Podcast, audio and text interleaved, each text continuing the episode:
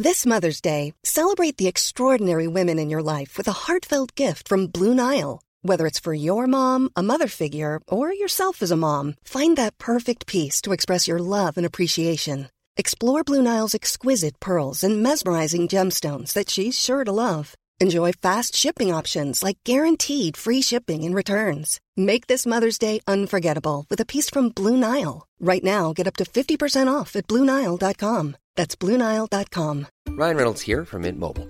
With the price of just about everything going up during inflation, we thought we'd bring our prices down. So to help us, we brought in a reverse auctioneer, which is apparently a thing.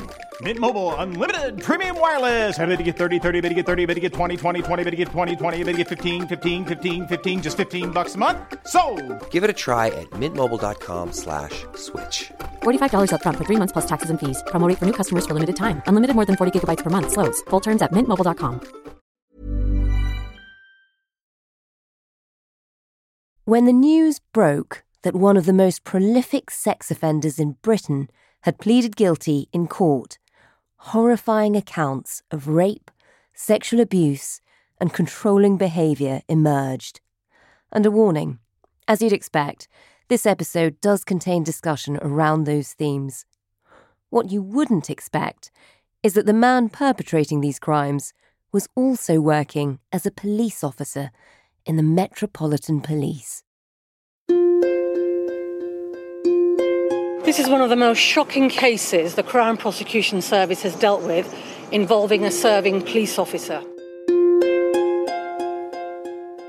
For more than two decades, David Carrick, a serial rapist, hid behind his police uniform, telling women nobody would believe them because he was an officer. A victim of the serial rapist David Carrick has told Sky News he used his job as a firearms officer to gain her trust before subjecting her to months of physical and mental abuse, telling her the safest place you can be is with me.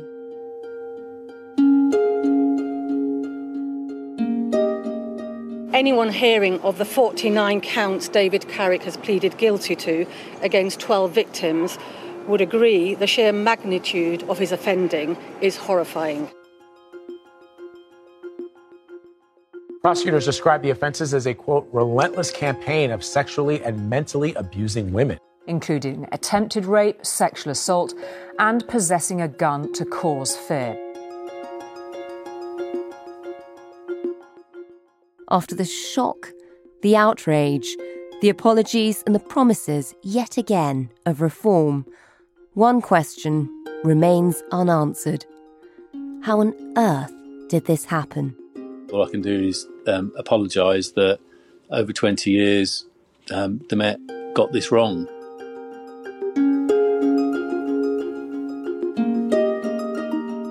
You're listening to Stories of Our Times from the Times and the Sunday Times. I'm Manveen Rana. Today, a serial rapist inside the Met Police.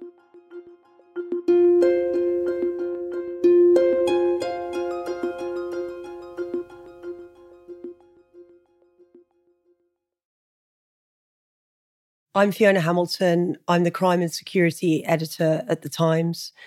It means I cover all kinds of crime, terrorism stories, but the l- large parts of the last couple of years have been about police perpetrated abuse. And Fiona, there's been possibly one of the most alarming cases of that in the last few weeks. David Carrick admitted in court yesterday to abusing and sexually assaulting 12 women from 2003 to 2020. Carrick has entered guilty pleas to 49 offences, including rape, false imprisonment, coercive control, and sexual assault. You were there in court. What was it like? I mean, it was a very quick court hearing. It was over and done with in about 10 minutes. I mean, what struck me about Carrick was, which often strikes me about people who commit heinous acts, is just how ordinary he looked.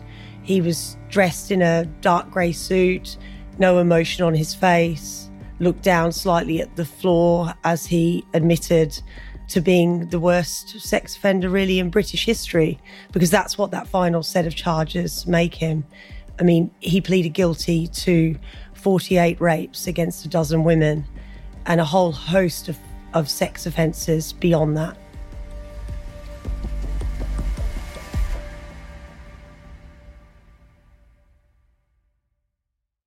As we all know, the authorities are really struggling to bring rape cases and sex offence cases, and conviction rates are alarmingly low. But a case like Carrick is really interesting because one woman came forward, reported very violent rape and, and sexual assaults. And then the publicity of the name opened the floodgates, and lots more women from all over the place come forward. None of them know each other, yet they all tell very specific, very similar stories about Carrick, very horrible but specific and, and obscure sexual acts. It's a very compelling piece of evidence that women from all sorts of different relationships and all different walks of life and from different geography who don't know each other have said this about him. And so when you put that all together, I think the prosecution were able to paint a very strong picture of a heinous sex offender. And there was very little for him to defend. You know, some of these cases go back a long way, early 2000s. Just take us back to the start of this story. So we go back two decades.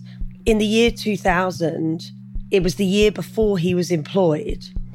He was a suspect uh, in a Metropolitan Police investigation into two offences, and they were in relation to his former partner. And Carrick had refused to believe that the relationship was over.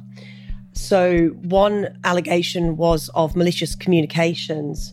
The second was an allegation of burglary. And it's my understanding that he was accused of going back into her house and stealing her underwear. Now, he wasn't arrested. He was a suspect in a criminal investigation, and no further action was taken. Now, the following year, he applied to join the Metropolitan Police. The Met haven't said clearly whether that incident came up in his vetting, but you would expect that it did. Mm. But for whatever reason, he was employed as a police officer and he was put on borough policing as a response officer, where he remained for several years. There were more incidents over those years, yet he was then appointed to the sensitive role, carrying a firearm, in the Diplomatic Protection Command, which is the unit that guards parliament and embassies and important buildings. And yet he was in that role despite a whole series of complaints about him and his predatory behaviour.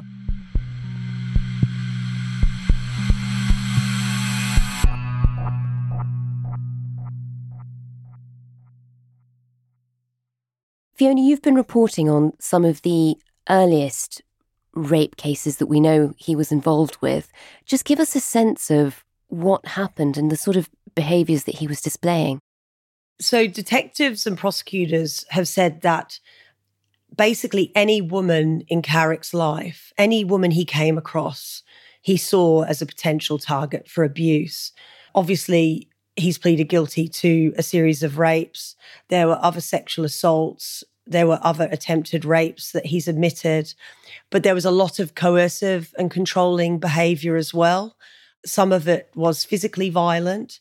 Um, he imprisoned some of his victims in, there was a small downstairs cupboard at his home in Stevenage, and he trapped them in there. He changed their daily routines. He controlled what they wore, what they ate, where they slept. One victim has come forward to say that he placed cameras around the house and he watched her while he was at work and he abused her for taking certain items of food out of the fridge. Uh, he made another clean the house naked he obviously was extremely manipulative. And some of them have said he was very charming at the beginning and he lured them in. And he used his position as a police officer to lure them in.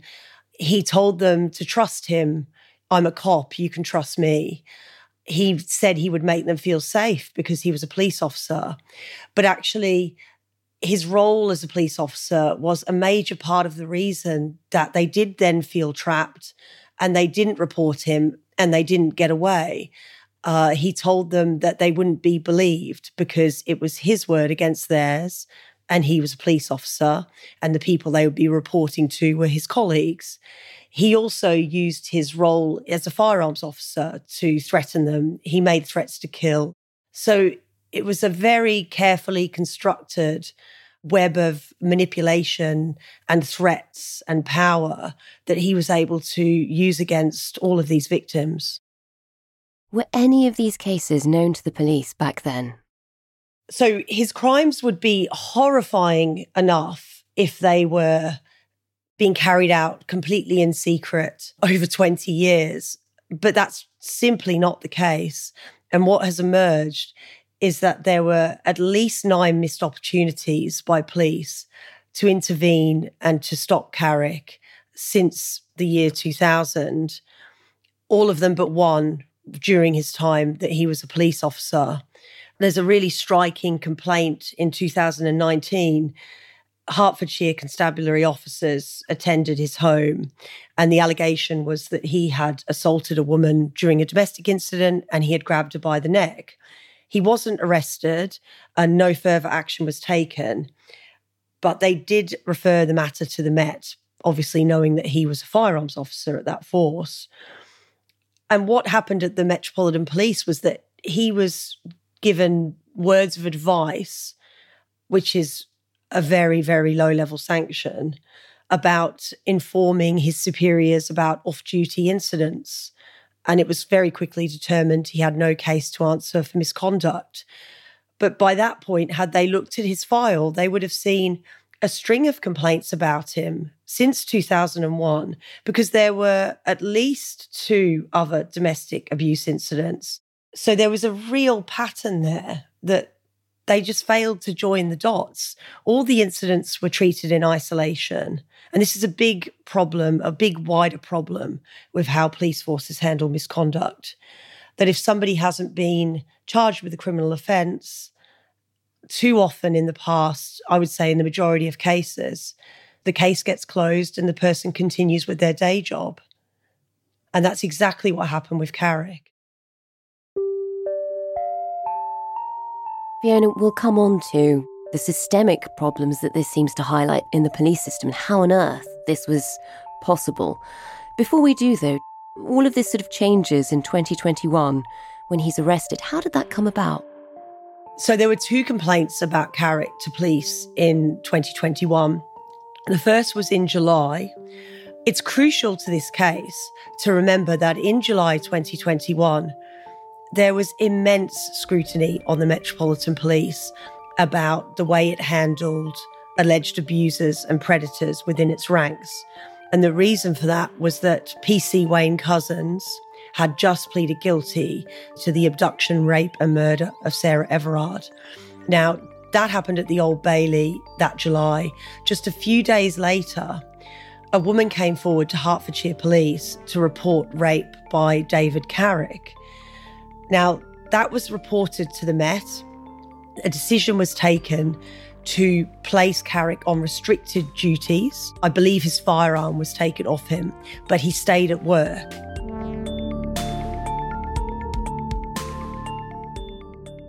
He stayed at work even though he was being accused of rape.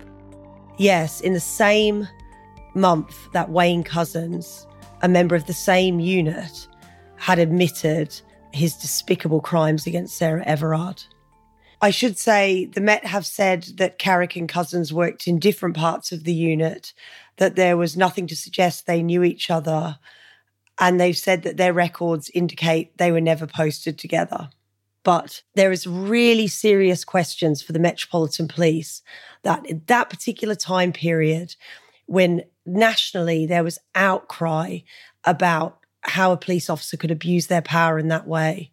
And there was huge concern because if you remember, there'd been a deluge of stories of women saying that they had been exploited and abused by police officers. They failed in that month at that time period, and it was so febrile. The atmosphere was so febrile. They failed to root out David Carrick, one of the worst sex offenders in British history. And what happened was the victim didn't want to proceed with that complaint to Hertfordshire Constabulary, and the restrictions were lifted, and Carrick went back to work. I mean that that's just so startling. He goes back to work despite the allegations against him.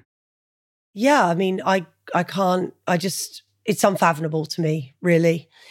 Uh, then within a short period of time, another woman is prompted to come forward after Couzens is sentenced to a whole life order, and she reports a rape against Carrick, a different one this time. She alleged that she was raped at a Premier Inn in St Albans the previous year, that he held her neck down, that he called himself a dominant bastard, and he made derogatory comments about her.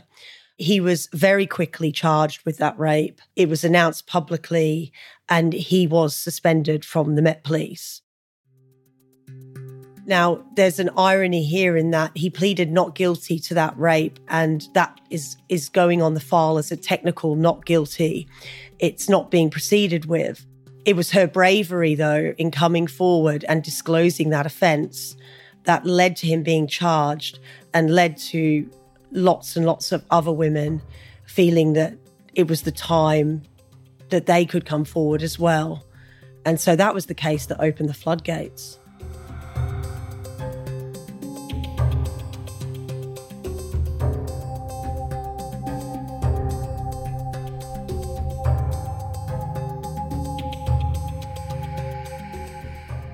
Coming up, having missed nine opportunities to stop David Carrick, what's the fallout now for the Met?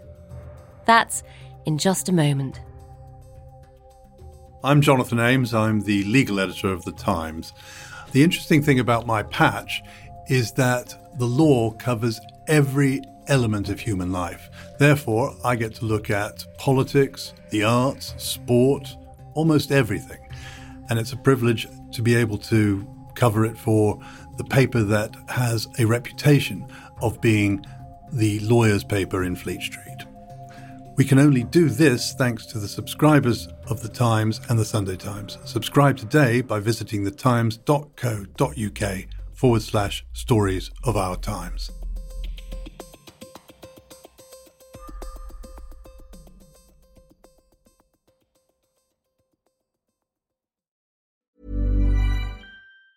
This Mother's Day, celebrate the extraordinary women in your life with a heartfelt gift from Blue Nile. Whether it's for your mom, a mother figure, or yourself as a mom, find that perfect piece to express your love and appreciation. Explore Blue Nile's exquisite pearls and mesmerizing gemstones that she's sure to love. Enjoy fast shipping options like guaranteed free shipping and returns. Make this Mother's Day unforgettable with a piece from Blue Nile. Right now, get up to 50% off at BlueNile.com. That's BlueNile.com. Ryan Reynolds here from Mint Mobile. With the price of just about everything going up during inflation, we thought we'd bring our prices down. So to help us, we brought in a reverse auctioneer, which is apparently a thing. Mint Mobile unlimited premium wireless. Ready to get 30, 30, bit to get 30, bit to get 20, 20, 20, bit to get 20, 20, bit to get 15, 15, 15, 15 just 15 bucks a month. So, Give it a try at mintmobile.com slash switch. $45 upfront for three months plus taxes and fees. Promo rate for new customers for limited time. Unlimited more than 40 gigabytes per month. Slows. Full terms at mintmobile.com. Planning for your next trip? Elevate your travel style with Quince. Quince has all the jet setting essentials you'll want for your next getaway, like European linen, premium luggage options, buttery soft Italian leather bags, and so much more. And is all priced at 50 to 80% less than similar brands. Plus, Quince only works with factories that use safe and ethical manufacturing practices. Pack your bags with high-quality essentials you'll be wearing for vacations to come with Quince. Go to quince.com slash pack for free shipping and 365-day returns.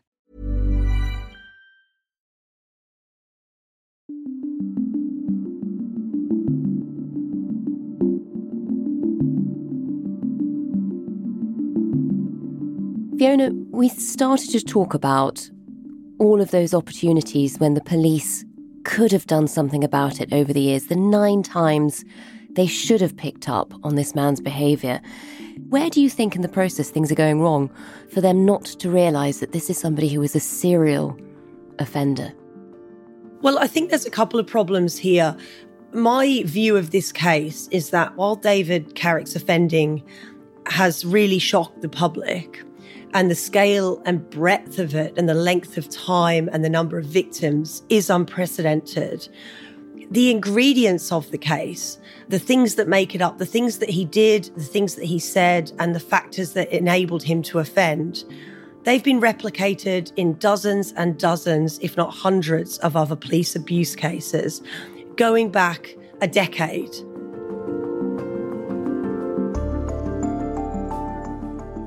I think there's two issues. And the first is, frankly, these issues have not been taken seriously enough. Domestic abuse for a very long time has not been taken seriously enough. It's been improving in recent years, but there's a long way to go. And the same with sexual offences and coercive controlling behaviour. And then the second issue is that even if these things were progressed and looked at, if they didn't get to a criminal charge, the case goes on the file, but nothing else happens to it. And even somebody gets a series of cases, they're all treated in isolation. Nobody builds a pattern together and thinks we've got a real pattern of a predatory offender here. Yes, he's never been charged with criminal offences, but this is somebody who has a series of complaints in a series of different relationships from a series of different victims, and yet no action is taken.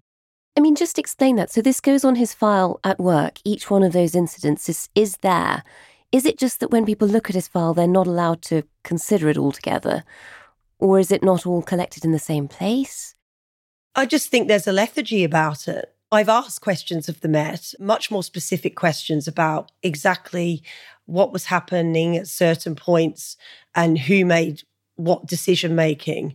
And they're yet to answer. And they've actually said that because there's an independent inquiry that has been ordered by the Home Secretary into the case, they don't want to compromise that inquiry. So they won't be answering my questions. Does this also, again, sort of point towards problems even with the vetting process? Oh, absolutely. You know, vetting has changed a lot in the past 20 years and improvements have been made. There are more stringent checks. Uh, red flags, we would hope, get raised quicker and, and are noticed. But I mean, the Metropolitan Police's initial response to this case was to say, I would not expect anyone with his pattern of behaviour to be in the police service today. Our work to identify and rid the Met of corrupt officers is determined and it is focused and it will continue. But that was such a frustrating answer because this isn't ancient history. We're talking about complaints made about this man in 2021. Yeah. It's less than two years ago. And I'm afraid I just don't have the answer to you. I wish I had the answer of why that happened and why it was allowed to happen. But I just, I can't fathom it. And, and I just don't have the answer. And I don't think the Met has given us the answer. And until they do, I just don't think they can restore public trust. I mean, what was their official response to this? You know, this is a man who is one of the country's worst sex offenders, as you say. What have they said about him? Well, Sir Mark Rowley, the new Metropolitan Commissioner, who was brought in in September to overhaul the force, he's held his hands up and said, We have failed, and I'm sorry. He should not have been a police officer. We haven't applied the same sense of ruthlessness to guarding our own integrity that we routinely apply to confronting criminals. I do know an apology doesn't go far enough, but I do think it's important to acknowledge our failings and for me to say, I'm sorry. And he's acknowledged that public trust is really badly damaged by this. But he does seem to remain confident and buoyant that he can turn this ship around, that he can improve that public confidence but I found it interesting in the week following Carrick's guilty pleas that there was a lot of public debate starting to creep in about whether that is indeed possible. You had Sir Keir Starmer talking about whether the Met might have to change its name because its reputation is so badly damaged. Obviously, a name change on its own is nothing but yeah. a, a signal to the public that of real institutional change. And what about the government? What's their stance on this? So, Suella Braverman, the Home Secretary, has inherited from Priti Patel an independent inquiry that was ordered in the wake of the Wayne Couzens case. She's announced that the same inquiry will look into David Carrick as well.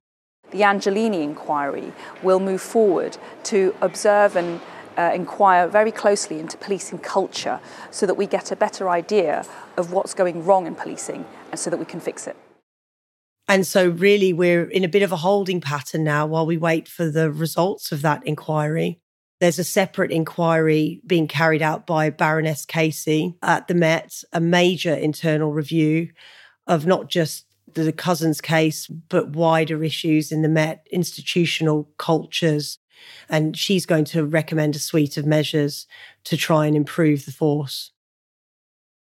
And obviously, a lot of the focus at the moment is on the Met in particular because they've had this series of catastrophic cases.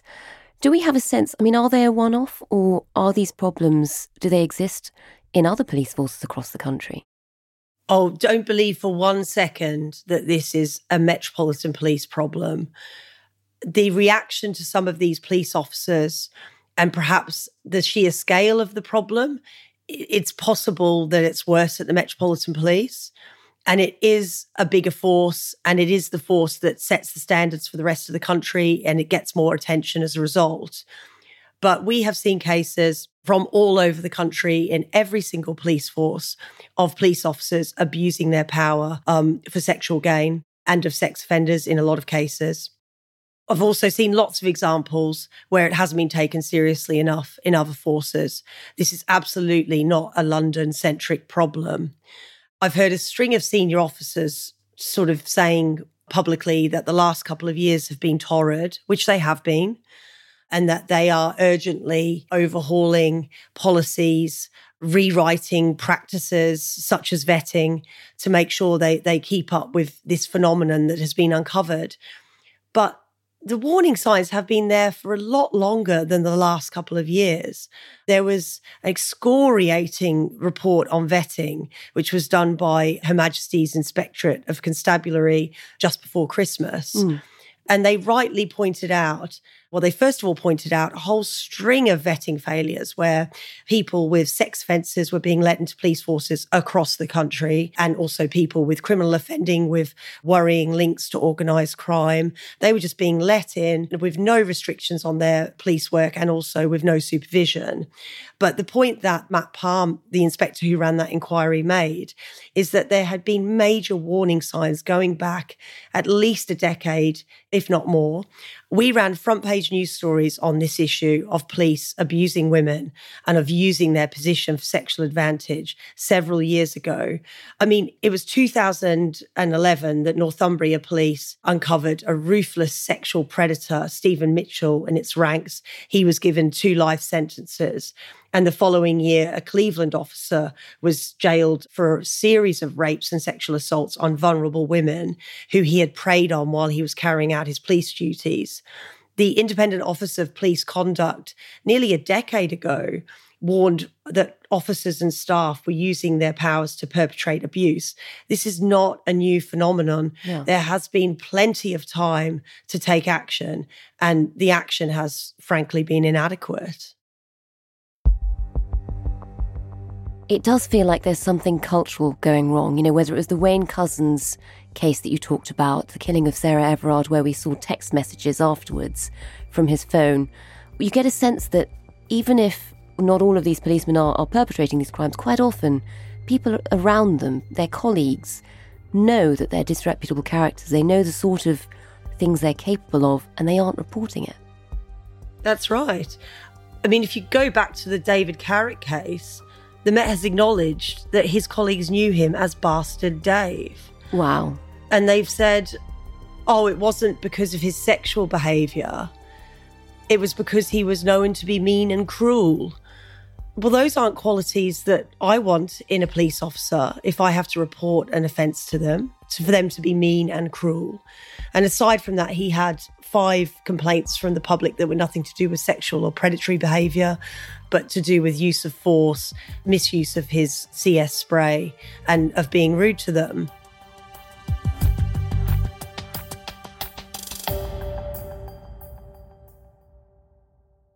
And I think it starts small, this problem. I think it starts with somebody being able to get away with maybe misogynistic comments, with being rude to colleagues, being overbearing to colleagues or making them feel uncomfortable, with sharing inappropriate material and jokes on WhatsApp.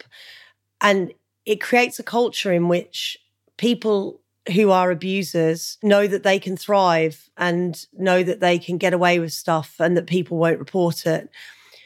And then you put into that context somebody who's given a firearm, as in Carrick's case, who's given a lot of power over members of the public. Yeah.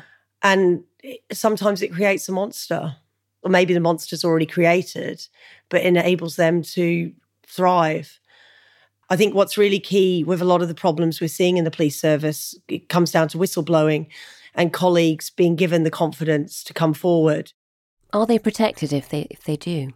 they're protected by their whistleblowing status. And under Mark Rowley, the Met has set up confidential hotlines for officers and staff to report in any concerns, and also for the public too, as well.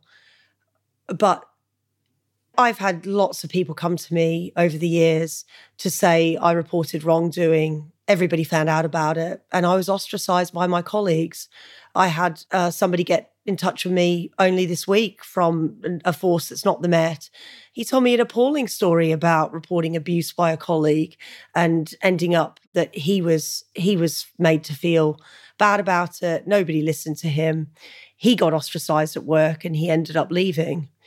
And I mean, he's the sort of officer that we need in the police force, but yeah. he's being forced to leave. And the person he reported is still working. And that is a terrible situation to be in.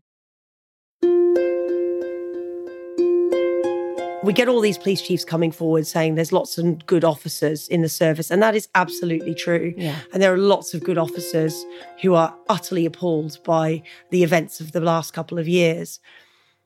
And the police chiefs say they should come forward and they should report, and don't worry, we protect you.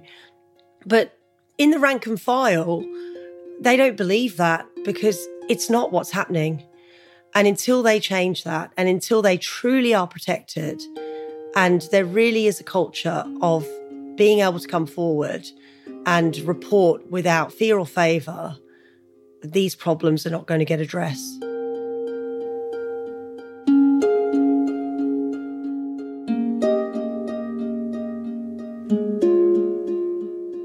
You've been listening to Stories of Our Times, a podcast brought to you thanks to the subscribers of The Times and The Sunday Times, with me, Manveen Rana, and my guest, the crime and security editor for The Times, Fiona Hamilton. You can read more of Fiona's work and all of her coverage of the David Carrick case at thetimes.co.uk with a subscription. This episode was produced by Taryn Siegel and Edward Drummond the executive producer is Kate Ford, and sound design was by David Crackles. If you can, please do leave us a review. It'll help others to find us. Thanks for listening. See you tomorrow.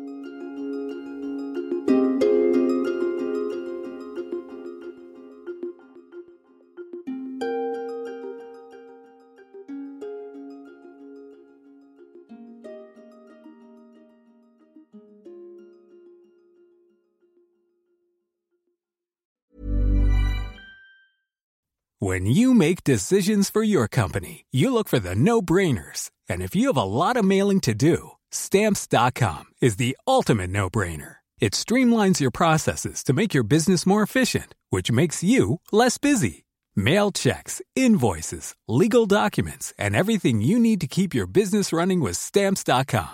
Seamlessly connect with every major marketplace and shopping cart Schedule package pickups and see your cheapest and fastest shipping options from different carriers with rates up to 89% off USPS and UPS rates. And with the Stamps.com mobile app, you can take care of mailing and shipping wherever you are. Make the same no-brainer decision as over 1 million other businesses with Stamps.com. Sign up with Code PROGRAM for a four-week trial, plus free postage and a free digital scale. No long-term commitments or contracts. That's stamps.com. Code program.